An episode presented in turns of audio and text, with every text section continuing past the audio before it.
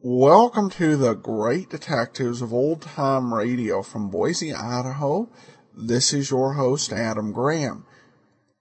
If you have a comment, email it to me, box13 at greatdetectives.net. Follow us on Twitter at Radio Detectives and give us a call, 208 991 4783. If you've not already, I encourage you to pick up a copy of my ebook, All I Needed to Know I Learned from Columbo. Take a look at seven great detectives of radio, literature, and television and examine life lessons that can be gleaned from their uh, characters and history. Uh, the ebook is available on every major ebook uh, store other than Apple, and it's also available on smashwords.com and of course for the Kindle. That's all I needed to know I learned from Columbo. Now it is time for today's episode Dr. Jonathan Budd and the Dutchman.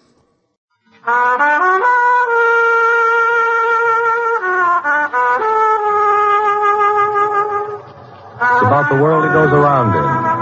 It's about the big music and the big trouble and the big 20s. So when they ask you, tell them this one's about the blues. Pete Kelly's Blues.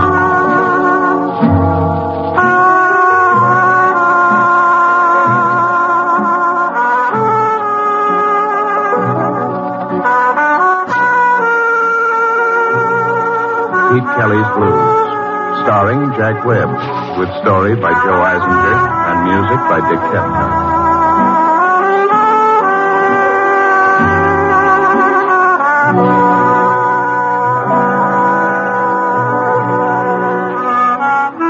My name's Pete Kelly. I play cornet.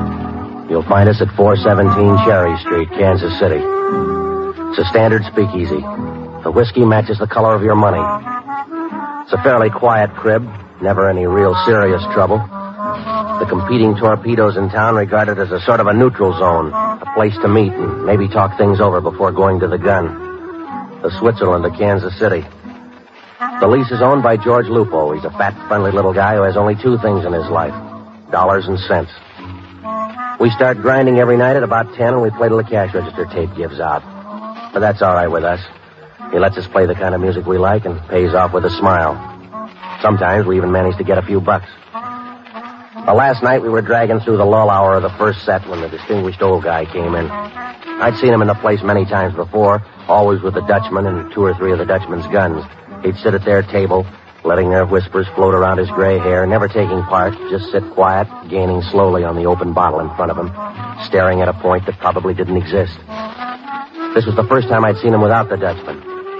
He started to sit at the usual place, hesitated, looked around the half filled room, took the small table in the corner near the bar. He smiled up at me as he poured his first drink. There was nobody behind it. We went into the wind up.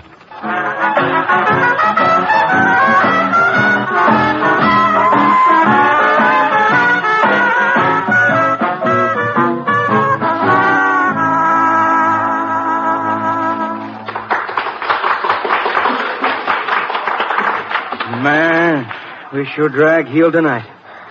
What's up next, Pete? Nothing. My lips raw. Let's get off for a while. You burn that lip at both ends, Petey. Slow down. You want a beer at the bar, Red? No thanks, Petey. I'll catch me a hunk of fresh air in the alley. All right. On your way out, throw some nickels in the pianola, will you? Right, see you later. Yeah. Yeah. Yeah? Forgive me, I spoke quite on impulse. I find myself the sudden victim of an overwhelming desire for companionship. Yeah. I see you're alone tonight. I'm alone every night. Uh, Please sit down, if only for a minute. All right. Thank you. What will you drink? Well, a little of that ginger ale will do fine. You expecting your friends? That's the one thing I can count on tonight, the arrival of my friends. I should like to compliment you, Mr. Carey. On what? Your music. I must confess I don't really understand it, but I do understand and recognize one thing faith. You play your cornet as though you believed in it. Thanks. That is a priceless thing, Mr. Kelly. Faith and the belief in something. Never lose it, sir. Because when you do, you're lost yourself. Yeah. Well, Uh, I No, please. uh, Just sit another small minute. All right. I lied to you, Mr. Kelly. I told you I wanted companionship. No. What I really want is an audience. There's so many things I want to say, and so little time left in which to say. it. Sounds like you're about to get married. Have another drink, huh? You think I'm drunk, don't you? Well, you're right. I am. But not on whiskey. Yeah. You're scared, aren't you? Is that it? And here, see my heart, expending enough energy to power a modest side dam. What are you afraid of? All evening I've been asking myself that same question. What am I afraid of? Surely it can't be the loss of life. And yet, You sick? with a disease for which neither man nor magician has yet been able to effect a cure. The wrath of a killer. You're a target. Is that it? I, as you so graphically put it, am a target. The Dutchman? A Dutchman. Look, I don't make this. Right now, you should be two yards the other side of Baffin Bay. Streets are lined with the Dutchman's gun. But you gotta make a pass at it. You can't just say, okay, here's my head with a 50 cent cigar in it. Don't you want to live? I thought not. My adrenals refuse to concur. Look, isn't there somebody to help get you out of town? A friend? I have no friend except the Dutchman. The law? Yeah. Now look, I gotta get back up there. Take this key. Hotel George, around the corner. Go up to my room. There's no reason for him to look for you up there. We'll think of something. Do you think so? Do you really think so? Now look, we're gonna try. If we can't, we'll need two 50 cent cigars. Now go on.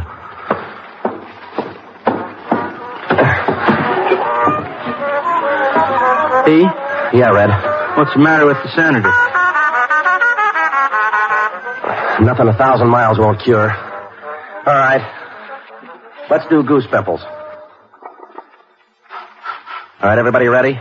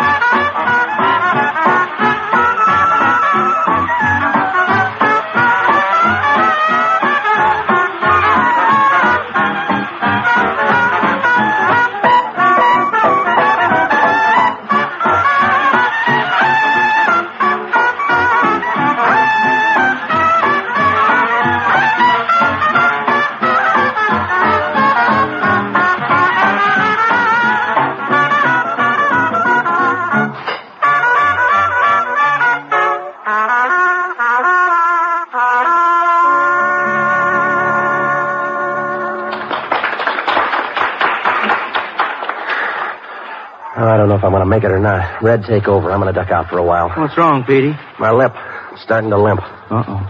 Here comes trouble. Mr. Kelly, Which Mr. Kelly? How many Mr. Kellys you got in this crib? Never mind, Jamie. I'll handle it. You asked the punk nice, is he, Mr. Kelly? So he gives you with a snotty witch, Mr. Kelly. All right, Jamie. Please forgive Jamie. He hasn't had much sleep lately. Yeah, well, you wake him up and tell him there's another Kelly. Bob Kelly works downstairs in the plant. Maybe he's the boy you want. No, we're looking for Pete Kelly. Yeah? Yes, Pete Kelly. Oh, not Bob Kelly. Not Bob Kelly, Pete Kelly. Yeah. Well, I'm Pete Kelly. I'm Pete Kelly. We'd like to talk to you for a minute. Sure. Outside? Outside? Just in the alley. Private. Yeah, well, I'd like to oblige you, but you see, friend, I got a job to do here. Outside. All right, Jamie. Mr. Kelly, understand. Yeah. I'll be right back, Red. Yeah.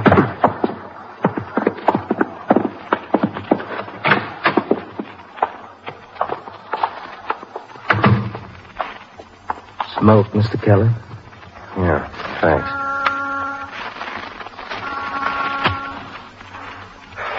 Thank you. You're welcome. You like my brand? Your brand? Gold tip, you like it? Yeah, sure. I never smoke anything else. There was an elderly gentleman inside this evening. He also smoked some. Did you smoke one of his? Elderly gentleman? Yes, about 55, my height, gray hair, blue eyes. He sat at your table. You had a nice drink with him. You smoked a cigarette of his. Sorry, I haven't seen anybody all night. All right, Terry, let's get to it. Stop with the circle talk. Easy. We got the rumble you was talking to. Well, you're wrong. Were you? All right. Go, go on me. That's enough. Yeah, all right. Now, you listen, Junior. The next time you put your hands on me, you walk away without 'em. You deserve that, Jamie. You have to learn when to and when not to. Jamie's young, Mr. Kelly. He thinks he has to make his reputation in one night. Can he be friendly? Can he be nice? Can he be honest? Why can't he tell us the truth and let us go about our business? That's fair enough. Isn't that fair enough, Mr. Kelly? Isn't Jamie right this time? Yeah, sure. Seems to me he's being fair. Seems to me he's right this time. I'm always fair. I just ask for cooperation. That's it. That's all. That's all we ask. Just cooperation. And, mister, you're going to cooperate. Army surplus, mister. This gun's been to France and back. What do you want? Small hunk of truth. You sat and talked to this gentleman? You see? He ain't going to cooperate. Yeah, I talked to him. What about? Listen, Matt. What's this and what's that? Music? What else? Horses? What else? Women? What else? That's all. You're lying. Terry says you're lying. He knows. It's his business to know. Music, yes. Horses and women, no, not him. You're lying. He was drunk. How drunk? Drunk enough to talk about horses and women? What's his name? He didn't say. Where's he now? I don't know. You saw him go? I left him at the table. All right. That's it, Terry? For now. Mr. Kelly says he doesn't know where he is. Maybe he's telling the truth. You got it all. But if you're lying, Jamie's going to come back and see you. Alone.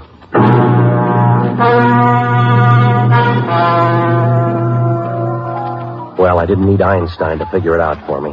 They were a couple of the Dutchman's guns. Assignment, rub out of one old party. Method, burn down anybody in the way. And from here on in, they'd cuddle closer to me than a baby kangaroo to its mother. Well, I had to get that old party out of my room fast. I told Red to keep the boys working, and I went on the prowl for Barney Ricketts. Barney's an ex-bootlegger. He went broke in 1922. Nobody's been able to figure out how a bootlegger could go broke in 1922, and Barney refuses to tell the secret of his failure. He did it the hard way, and he isn't going to make it easy for anybody else. He wasn't at Sour Sammy's joint. He hadn't shown at Papa Pastor's, and I was starting to worry when I caught up with him at Joe Donegan's over on 12th Street. As usual, he was boiled and loud.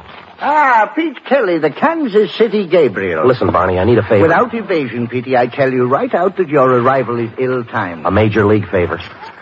I was just about to pour a potion, and now I'm forced to ask you to share it with me. No, Barney, look, there's no time. I- That's your trouble, Petey. No true understanding of the meaning of time. Do you know what time in the life of one man really is? I mean the nature of it and its function. Yeah, I know all about it. Now listen, Barney, Of there's... course you don't, and it isn't many men who will so frankly confess their ignorance. That's what I admire most about you, Petey. Your honesty in admitting to your abundant ignorance. All right, Barney. No, no, you mustn't be disheartened. The very fact that you know that you don't know is a hopeful sign. It means that you are ready to learn, and I will be your guide, counselor, and teacher. Yeah. Now Well, then, take time. All right. And to properly understand the true nature of time, you must take time to understand it. Regard time as a valise. To each man at birth, such a valise is given, some large, some small, according to his destiny. That is the one thing which he cannot really choose, the size of the valise which we call time. You all through now? Yes, uh, what are we going to put into your valise this time? Maybe a hunk of hope for a guy who needs it. What's his problem? He was sitting in 417. I talked to him. A mobster? No, educated, cultured, gentle. I see. A dangerous man. No, he was lost, Barney. Lost and frightened. The kind of fright that freezes you when you're on the other side of a gun. I see. Who fingered him? The Dutchman. The Dutchman. That's right. Tell me, uh, is he about 55, gray hair, blue eyes? That's right. And you don't know who he is? No, he didn't say. Well, Peter, you're right and you're wrong. He's educated, cultured, gentle. But you're wrong about helping him. Nothing you or anyone else can do can stretch his beliefs. Why not? Because the Dutchman says no, that's all. Well, who is he?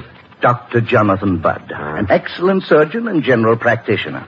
But what's he got to do with the Dutchman? For the last two years, he's been under exclusive contract to the Dutchman, sort of company medic for the Dutchman's torpedoes, on call 24 hours a day. Remove an appendix or a bullet as the circumstances may require. I don't make it, Barney. A man like that. Why would the Dutchman want to send him over? I don't know, Petey, and I don't want to know. Go back to Lupo's, pick up your horn, and forget all about Dr. Budd. I can't do it. Heed me, Petey. The Dutchman says drop dead, he'll drop dead. Don't be near him when he falls. Don't get into this, Petey. I'm already in, Barney. I sent him up to my room. You didn't. He's there now, waiting for me. Get him out of there. I had to help him, Barney. You can't just stand by and send him into the street to be cut down. A man has to have somebody to worry about him, somebody to help him. Get him out of there. I can't. Why not? I'm being watched. By the gun? Yeah? You sure? They got the buzz I was sitting with him. They're keeping a string on me. Petey, Petey, you fool. How long do you think it'll be before they get into your room? That's why I came to you, Barney. No, no, Pete, not this time. Not where the Look, Dutch. they're on my back, Barney. I'll draw the guns off. Back to Lupo's.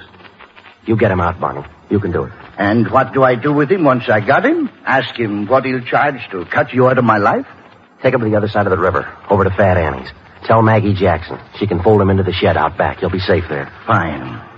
He can make a new life for himself in Fat Annie's shed. I'll think of something.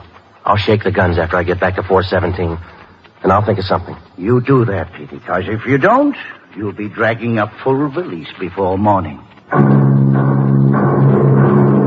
Well,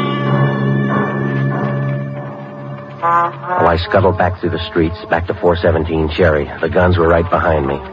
My valise was getting fuller and heavier by the minute, and I knew I'd added a few pounds to Barney's. But that's the way it is. The guy drifts into your life, holds out a finger for help, and you take hold, and you're near to drifting out of it with him. But what can you do? You gotta take hold, or you don't sleep so good anymore. Well, Lupo glared at me with his what am I paying you for glare as I ducked into the joint. I started for the bandstand, and I didn't get past the bar. Mr. Kelly, Yeah, I've been waiting for you. yeah. Could we. Could I talk to you? Oh, go ahead. I'm listening. Someplace alone? What about? It's about my. My name's Mary Budd. Oh, come on, behind the bandstand. Thank you. Let's go, Petey. Lupo's just docked us another fin. I'll be right with you, Red. Yeah. All right. I. I was told you saw my. Saw who? My father, Lots of fathers come in here. Who's yours? Dr. Budd. Dr. Jonathan Budd. You drive a car. Yes, Your license with you? yes. Let me see it. Thanks. All right. Now pay attention. Your father's in trouble. The big trouble. Why? What's happened? The Dutchman took a dislike to him. Who's the Dutchman? You don't know? My father never told me anything. Well, you're a big girl now. The Dutchman's a man with a gun. He's pointing it at your father. All right. Now hold on. Maybe we can. Why would anybody want to kill my father? I don't know. He's never hurt anybody in his life. Why would this man Look, want... lady, I got no answers for Maybe you. if we could find out why. Maybe we could. Uh, Are you sure you have no idea? All I know is the Dutchman said drop dead. There's no court of appeals for that. Yes. I understand now. But we still got a chance. It's skinny, but it's there. Where's my father now? He's being taken across the river, Fat Annie's place, Boulder Road. Is your car out front? No, I live downtown. Good. Go get it. Make sure you're not tailed. Go to Fat Annie's. See Maggie Jackson. I'll try to shake the Dutchman's guns after the next number. But if I can't get over to Fat Annie's, you collect your father out of that shed and back. Hit the highway north on the Kansas side. Now, you got it? I. I'll never forget you for this, Mr. Kelly. Yeah, sure.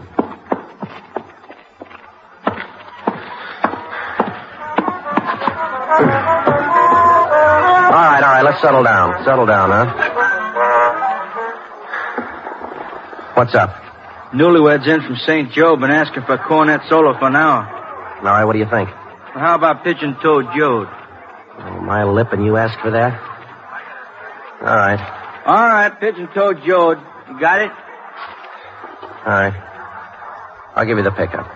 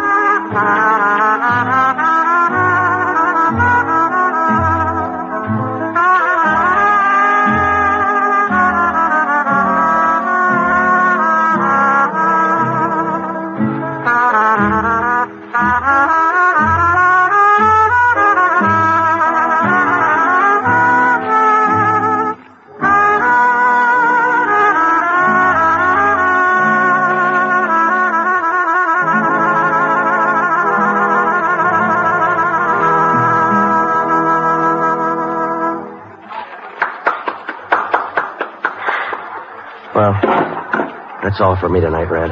Well, let me see that. Yeah, you ain't fooling. Your lip's bleeding. We'll do the next set without me, huh? Oh, man, that Lupo, he's sure making the deducts tonight. Where's the Erskine Park, Red? Round on 10th Street. You better put the top up. Looks like rain. Yeah, all right. How long you gonna be gone? Huh? I said, how long you gonna be gone? Depends on how much room is left in my valise. Well, Oh, I left the stand and headed for the men's room just like nothing was happening. I bolted the door behind me, crawled out through the small window, dropped into the alley, and lit out for 10th Street over fences and through backyards. Red's Erskine was right where it ought to be. I slammed over to 12th, rattled across the bridge, jolted down Boulder Road to Fat Annie's place. Halfway there, it started to rain. Inside Fat Annie's, business was slow. There was nobody there. Maggie Jackson was making for her piano when I got inside. Hi, Pete. I'm glad you got here. We got a tenant in the shed out back. Yeah? Yeah, with a short-term lease. Just a minute, Pete. All right, Ray.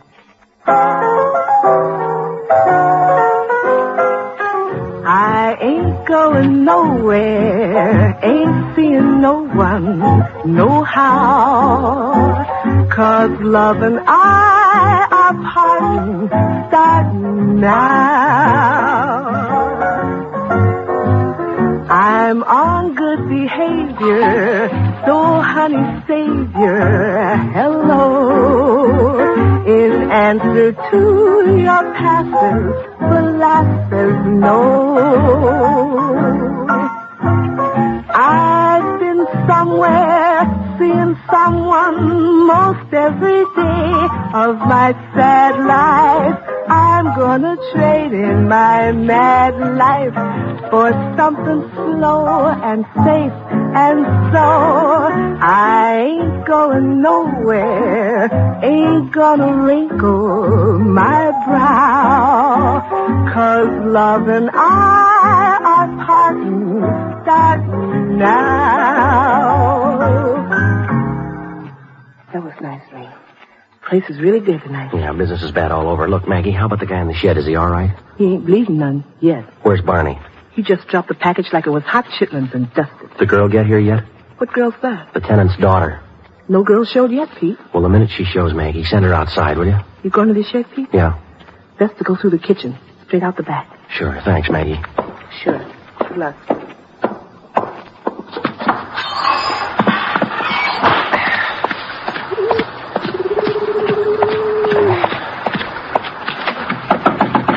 Doc, it's Kelly. Pete Kelly, Doc. Come in. You all right, Doc? Yes. The roof leaks and I've run out of cigarettes. Sure. Here. Oh, thank you. I'll give you a light. That's good. Yeah, now look, I think we're home safe. I'm getting you out of here. Tell me, why do you bother? What? I said, why do you bother? Look, Doc, don't confuse me. You're an anachronism, Mr. Kelly. A moral man in the immoral jungle. Now look, I talked to your daughter. She'll be here soon. You talked to my daughter? Yeah, that's right. She's coming to pick you up. Small girl, red hair, blue eyes? Yeah. Mr. Kelly, I have no daughter. You don't? You talked to the Dutchman Smile. Yeah, but the license, her driving license. She showed me her driving license. Sure she did. I believed her. Yes, an excellent actress. And you told her where I am. Did she ask you anything else? What you might know about the Dutchman and me? Well, she asked. I knew nothing. You're sure? You're sure you told her you know absolutely nothing? Yeah, that's right. Then you're safe. You'll be all right. They'll forgive you for trying to help me. You finally did tell them where to find me, and for that, they forgive you. All right, come on. Now let's get out of here. Let's get no, going. Mr. Kelly. You'd better go quickly. Well, I got a car. We'll make a run for it. No. But they'll be here any minute. And I'll be waiting for them. No use to run anymore. Yeah. In some strange way, I've begun to realize that I'll welcome their arrival, but I don't want to escape. You see, it's impossible for a man to escape from himself. I am nothing more than the works I have done. It is those works which decide the ultimate fate of a man. Mine, and rightly so, are about to kill me. No, we cannot escape from what we have made of ourselves. Yeah, but look, you can start all over again. There have been others like this before. They ran, took the chance, and ran. Strange. Things taught me in my youth. Things unremembered for years. My freshman days at school, and the words of Socrates when Crito urged him to delay the drinking of the hemlock as others before him had delayed. Yes, Crito, and they of whom you speak are right in so acting, for they think that they will be gainers by the delay. But I am right in not following their example, for I do not think that I should gain anything by drinking the poison a little later. I should only be ridiculous in my own eyes for sparing and saving a life which is already forfeit. Please, then, to do as I say, and not to refuse me. And so, I ask you, Mr. Kelly, don't refuse me. Go now, please, for your sake. I'm all right. You're not all right. They're going to kill you. Don't you understand that? I understand. Yeah. Sure you do. There's nothing more I can do? Nothing. Except perhaps a cigarette. Sure. Take the pack. No. Two will do. Yeah. Goodbye, Kelly. Goodbye, Doc. Kelly. Yeah. Please leave the door open. Yeah.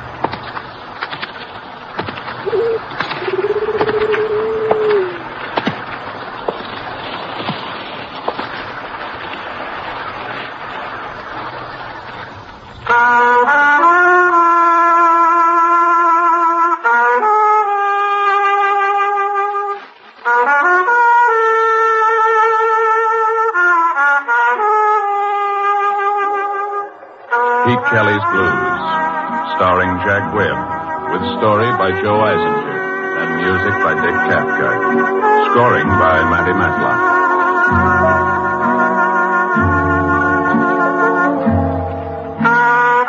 The music of Pete Kelly's Big Seven and Maggie Jackson is now available on phonograph records. The proceeding was transcribed. Now join the great Gildersleeve on NBC.